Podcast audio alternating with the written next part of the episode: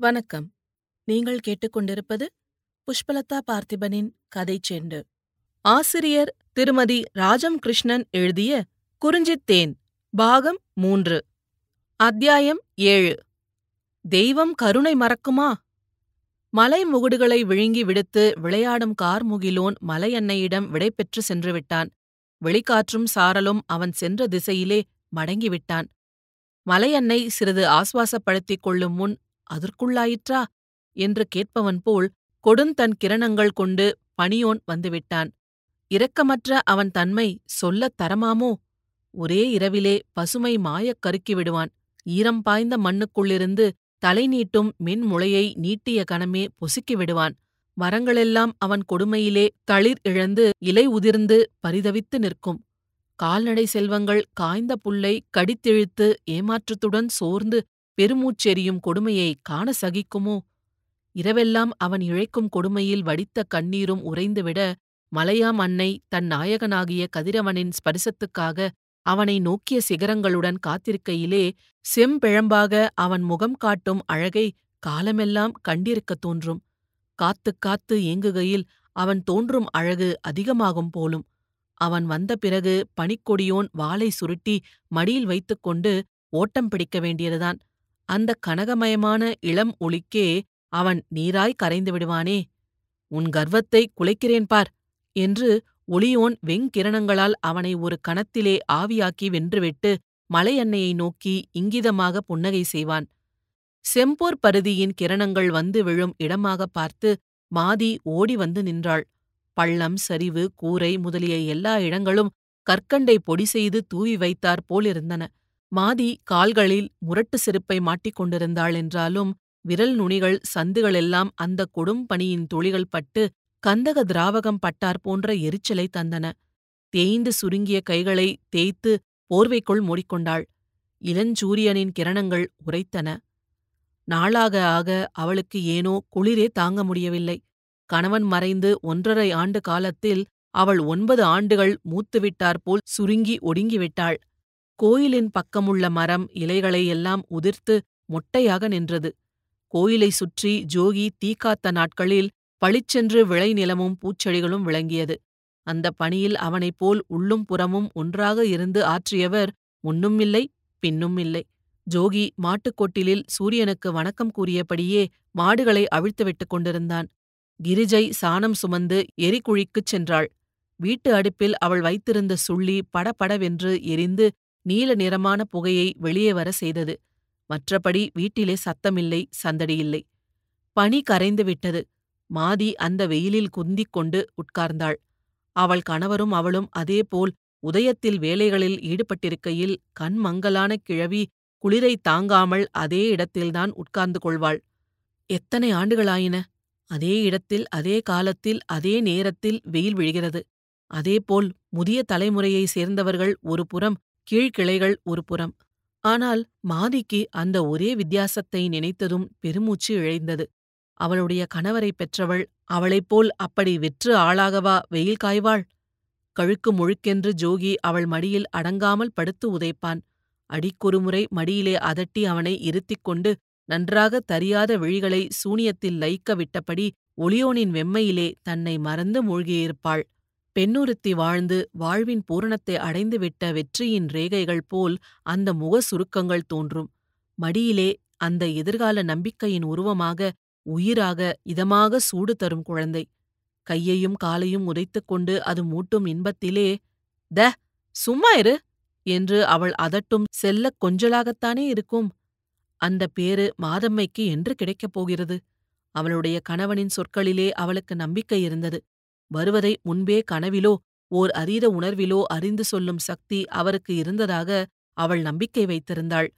நோயாய் அவர் விழுந்த காலத்திலேயே இந்த பிறவி எடுத்து நானே இவ்வீட்டில் வருவேன் என்று கூறியிருந்த விஷயத்தை அவள் உள்ளம் ஒரு மூலையில் வைத்து காப்பாற்றி நம்பிக்கை என்னும் நீர் வார்த்துக் கொண்டிருந்தது. ஓர் ஆண்டுக்கு மேல் ஆகிவிட்டது. அதற்கு அறிகுறியே காணோமே.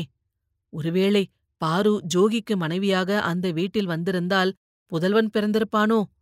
அத்தை என்று கிரிஜை அருகில் வந்து அழைத்தாள்.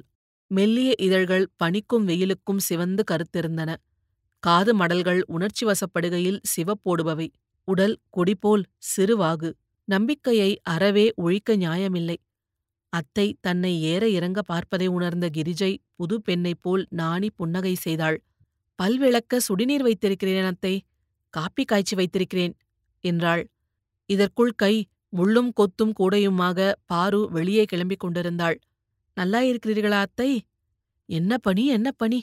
பயிர்த்தாளாத பணி என்று புன்னகை செய்தாள். மாதி தலையை ஆட்டினாள். அசட்டுப் பெண் மண் மீதும் பயிர் மீதும் உயிரை வைத்து தன்னை ஏமாற்றிக் கொள்கிறாளே. ஒரு கரித்துண்டினால் பல்லை துளக்கிவிட்டு சுடிநீர் ஊற்றி வாயை அவள் கொப்புளிக்கையிலே பித்தளை கிண்ணத்திலே காஃபி தூளும் வெல்லமும் வெந்நீரும் ஊற்றி காப்பி தயாரித்து வந்துவிட்டாள் மருமகள். கூடவே ஜோகியும் வந்து அமர்ந்தான். மாதி குளிருக்கு இதமாக அந்த காப்பியை ருசித்துப் பருகினாள். நேற்று இரவு ரங்கண்ணன் வீடே வரவில்லை. அருவிக்கப்பால் காடு அழித்து பற்றி எரிந்தது என்றான் ஜோகி. அம்மை விரிந்த விழிகளுடன் நோக்கினாள். தேயிலை போடவா? ஆமாம். சீமை உரம் போட்டு இம்மலைக்காட்டை தேயிலை தோட்டமாக்கி பணம் தருகிறேன் என்று பெரிய காலாக எடுத்து வைக்கிறான். ஐயன் மறைந்த பின்னரே ரங்கன் மாறிவிட்டான். அவர் தெய்வம். அவர் ஆசி என்றும் அவனுக்குண்டு வம்பு வழக்கு போனாலும் ஜெயிக்கிறான். பந்தயத்துக்குப் போனாலும் பணத்தை நிரப்பிக் கொண்டு வருகிறான். என்றாள் மாதி ஆற்றாமையுடன். இல்லை அம்மா இல்லை. நீங்கள் நினைப்பது போல ரங்கண்ணா நிசமாக நல்லவராக மாறவில்லை. வழக்கு அவர்கள் பக்கம் தோற்கவும் இல்லை. இங்கு ஜெயிக்கவும் இல்லை. தள்ளுபடியாகிவிட்டது. பகையை வளர்க்க போட்டி போடுவதனால் நல்லவனாக முடியுமா? நான் தான் அம்மா.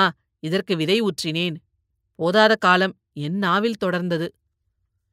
நீங்கள் உங்களைப் பற்றியே சொல்கிறீர்களே பெரியவர்களாக அவர்கள் ராஜிக்கு வரக்கூடாதா? என்றாள் பாத்திரத்தை எடுத்துப் போக வந்த கிரிஜை. அவள் அதுவரையில் அப்படி பேசியதில்லை.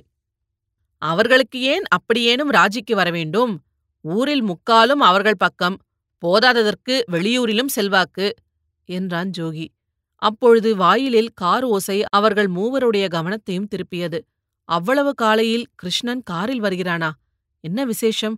வாயிலில் எட்டிப் பார்த்த மாதி ஜோகி கிரிஜை மூவருக்கும் ஒரு கணம் பகீரென்றது. நான்கு தினங்களுக்கு முன் நான்கு வீடுகள் தள்ளி போஜன் மனைவிக்கு காய்ச்சல் அடித்தது. காய்ச்சல் மிக அதிகமாகி இருந்த காரணத்தினாலோ என்னவோ அவளை மெல்ல குதிரையின் மீது ஏற்றி வைத்து எஸ்டேட் பக்க ஆஸ்பத்திரிக்கு இட்டுச் சென்றதை அவர்கள் கண்டனர். முன்பெல்லாம் துக்கமோ சுகமோ எந்த சிறு செய்தியானாலும் ஒரு குடும்பத்தவர் போல் கூடி கலந்து செய்வார்கள். அதுதான் இல்லையே. தொடர்ந்து போஜனும் அவன் அம்மையும் கூட ஆஸ்பத்திரிக்கு சென்று மூன்று நாட்களாயின என்பதை மட்டுமே அவர்கள் அறிந்திருந்தனர். என்ன ஆயிற்று? கிருஷ்ணனின் வண்டியிலிருந்து கிழவியும் போஜனும் மட்டுமே அழுது கொண்டு ஊர்கூட இறங்கி சென்றனர். மற்ற வீடுகளில் இருந்தவர்கள் அவசரமாக விரைந்தார்கள். ரங்கம்மையின் மகன் சற்றைக்கெல்லாம் வந்து இறந்துவிட்டாள் என்று கை காட்டினான். எல்லாருடைய முகங்களிலும் இருளும் கிளியும் படர்ந்திருந்தன. கிருஷ்ணன் உடனே திரும்பிவிட்டான். அவ்வளவு தூரம் வந்த சுருக்கில் அவன் திரும்பியதில்லை. நான்கு குழந்தைகளின் தாய் எப்படி இருந்தாள்? ஒன்றரை ஆண்டுகளுக்கு முன் கோத்தர் வேண்டாம் என்ற தீர்மானத்துடன் குறும்பரையும் தொடர்புகளிலிருந்து நீக்கிவிட்டனர் ஊரார். அவனுக்கு அப்போதைக்கப்போது கொடுப்பதை நிறுத்திவிட்டனர். மூன்று நாள் காய்ச்சலில் எப்படி இறந்து போனான்? ஜோகியின் பெரிய தந்தை அப்போதுதான் செய்தியை கொணர்ந்தார். உடலை அங்கேயே எரித்து விட்டார்களாம் பிளேகாம். ஐயோ! ரங்கம்மை தன்னையும் அறியாமல் இந்த ஒளியை எழுப்பினாள். முன்பு எப்போதோ வந்த அந்த கொடிய மாமாரியில்தான் அவள் புருஷனின் குடும்பம் முழுவதும் அழிந்ததாக சொல்லியிருக்கிறாள். தெய்வங்களுக்கு பூசை போட வேண்டும். மாரியம்மன் பூசை நடக்கவே இல்லை. பணம் வந்தால் தெய்வம் மறந்து போகிறது என்றாள் மீண்டும் மாதம்மை. கரியமல்லர்தாம் வரவேண்டுமா ஊருக்கு பெரிய மனிதராக இருந்து தவறியதை நான் செய்வேன் என்று கருதுபவனாக சமயம் பார்த்திருந்தவன் போல் செவ்வாயன்று சேவல் வாங்கி பாறையடி மாரியம்மனுக்கு பலி கொடுத்து குறும்பரை அழைத்து பிரார்த்தனைகள் செய்ய அவன் தீர்மானித்து விட்டான். இடையே ரங்கம்மை சமையற்கட்டில் துடித்து விழுந்த எலிகள் இரண்டை எவருக்கும் அறிவிக்காமல் எருக்குழியில் போட்டு வந்தாள். செவ்வாய்க்கிழமை பூசை பற்றி மாதி அண்டை அயலாருக்கு தகவல் கொடுத்தும் இரண்டொருவர் தவிர கரியமல்லர் வீட்டுக்கு எதிரான முயற்சி என்று கூடவில்லை. பூசை சாமான்கள் சகிதம் அண்ணன் தம்பி இரு குடும்பத்தினரும் காலையிலேயே கோயில் பக்கம் சென்றுவிட்டனர் மாதி ஒருத்தியே இரு வீடுகளுக்கும் இடையே வாயிலில் உட்கார்ந்திருந்தாள். அப்பொழுது ஹட்டிக்குள் பிளேக் மாரியை எதிர்க்க கிராமத்தை பாதுகாக்க கிருஷ்ணன் சுகாதார அதிகாரிகள் தடுப்பூசி போடும் மருத்துவர்கள் சகிதம் வந்திருந்தான். அதிகாரிகள் வந்தார்கள். வீடு வீடாக ஒருவர் மீதமின்றி ஊசி போட்டார்கள். இரு வீடுகளுக்கும் இடையே மாதம்மை உட்கார்ந்திருந்தாள்.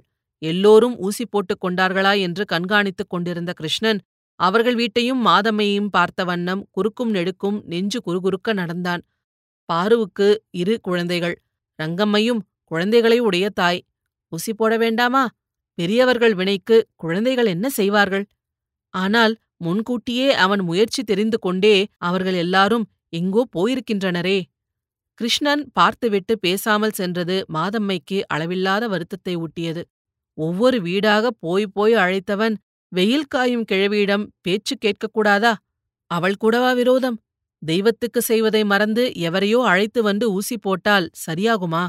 இந்த அலங்கோலம் தெய்வ நம்பிக்கையிலும் சீலத்திலும் வழி பிறழாத அவள் கணவனின் மறைவிலா தொடங்க வேண்டும்? மாதியின் முகத்தில் கண்ட கீற்றுகளெல்லாம் நீரில் மூழ்கின. தொடர்ந்து அந்த வாரத்துக்குள் ஹட்டியில் தொரியர்குடிலில் இருவர் பிளேகுக்கு பலியானார்கள். வியாழனன்று மாலை ரங்கியின் கைக்குழந்தைக்கு உடல் கதகதத்தது. வெள்ளி சனி ஞாயிறுக்குள் மளமளவென்று நோய் அவளுடைய மூன்று குழந்தைகளை விழுங்கிவிட்டு பாருவின் இரு மக்களையும் தொற்றியது. ஊர் மக்கள் பீதியடைந்தார்கள் வேற்று ஊர்களுக்கு ஓடியவர்கள் சிலர் வீட்டு சாமான்களை எரித்தவர்கள் சிலர். கரியமல்லர் குடும்பம் ஒத்தைக்கு நகர்ந்துவிட்டது மகாமாரி அடுத்தடுத்து அந்த பக்கத்து ஹட்டிகளையெல்லாம் பீடித்தது. மூக்குமலை மாமன் வீட்டில் மாமனையும் மகனையும் தவிர எல்லோரும் நோய்க்கு இரையாயினர். இறையவர் தீக்காக்கும் பையன் பலியானான். தீயை அவித்து கோயிலை இழுத்து மூடிவிட்டார்கள். சிவந்த முகங்களுடன் படுத்திருந்த செல்வங்களைக் கண்டதும் பாருவின் வயிறு பற்றிக் கொண்டது. லச்சு என்றும் ஐயா என்றும் ஆசையாக பெயரிட்டேனே. அருமை மக்களே உங்கள் வாழ்விலேதானே நான் மறைந்திருக்க எண்ணினேன்? என்று துடித்தாள். மூன்று குழந்தைகளை அடுக்கடுக்காக பறிகொடுத்த ரங்கம்மை வீட்டில் புகை கூட போட விரும்பாதவள் போல் உறங்கிக் கிடந்தாள். அம்மா அம்மா! என்று குழந்தைகள் முணங்கினார்கள். பாரு என்ன செய்வாள்? தெய்வத்துக்கு பூஜை போட்டும் பயனில்லையா? பாழும் நோய் பூவான மேனியிலா பற்ற வேண்டும். இனி அவளுக்கு என்ன இருக்கிறது? நுனிமரத்து தளிரையும் பாழான பனி கருகி செல்ல விழுந்து விட்டதே! அவளுடைய மௌன துயரத்தை ரங்கன் நெஞ்சில் உணர்ந்தான். கண்ணீருடன் எஸ்டேட் அருகிலுள்ள ஆஸ்பத்திரி மருத்துவரை அழைத்து வந்தான். புலியையும் சிறுத்தையையும் விட கொடியதாயிற்றே! வருமுன் தடுக்க வேண்டும்! பார்க்கிறேன் என்றுதான் மருத்துவர் மருந்து தந்தார். என் குழந்தையை துடைத்து எடுத்துக்கொண்டு என்னை மட்டும் ஏனம்மா விடுகிறாய்? என்னையும் கொண்டு போ எனக்கும் வரட்டும் என்று தன் குழந்தைகளை அணைத்தவளாக பாரு இரவை கழித்தாள். ஆனால் மாரியம்மை அந்த பிஞ்சு குழந்தைகளை அடக்கிக் கொண்டதும் அந்த வீட்டில் வேலையில்லை என்று போய்விட்டாள். பாரு தன் வாழ்வில் அதைவிட கொடிய நிகழ்ச்சி நேர்ந்திராத அதிர்ச்சியில் துடிதுடித்து கதறினாள். ஆறுதல் கூற மாதிக்கு நாவேது? ஒருவேளை அந்த ஊசியை போட்டிருந்தால் குழந்தைகள் பிழைத்திருப்பார்களோ? ஒரு பிள்ளைக்காக ஏங்கி விழித்து அவள் காத்திருக்கையில் தெய்வம் இருந்த பூக்களை திருகிக் கொண்டு போகுமோ? இரு வீடுகளும் திடலாக போக வேண்டுமா? தேன் போல் பாய்ந்த வெயிலை கருணையின்றி கொளுத்தும் வெயிலாக வெறுத்து மறுத்தாள். நீலவானை நோக்கி அவளுடைய எரிந்த உள்ளம் சாபமிட்டது. என் பிள்ளை என் பிள்ளை என்று கொக்கரிக்கிறாயோ? இந்த சூரியன் போய் நீயும் பரிதவிப்பாய் வானமகளே! என்று கதவை சாத்திக் கொண்டு நாளெல்லாம் பாருவை அணைத்துக் கொண்டு மாதம்மை கதறினாள். ரங்கம்மை மிஞ்சிய குழந்தைகளுடனும் கணவனுடனும் கோத்தைப் பக்கம் உயிர் பிழைக்கப் போய்விட்டாள். ஹட்டியே பூட்டப்பட்ட வீடுகளுடன் வெறிச்சோடி போயிற்று. வெளிச்சிட்ட கிராமத்திலே கடமையைக் கருதி முதியவனையும் தமக்கையையும் தேற்றுபவளாக இரு குடும்பத்து ஆண் மக்களுக்கும் உணவு வட்டிப்பவளாக அந்த வீட்டுக்கும் இந்த வீட்டுக்குமாக ஓடி உயிர் கொடுத்து கொண்டிருந்தவள் கிரிஜை உறுத்தினான். இத்துடன் இந்த அத்தியாயம் நிறைவடைகிறது.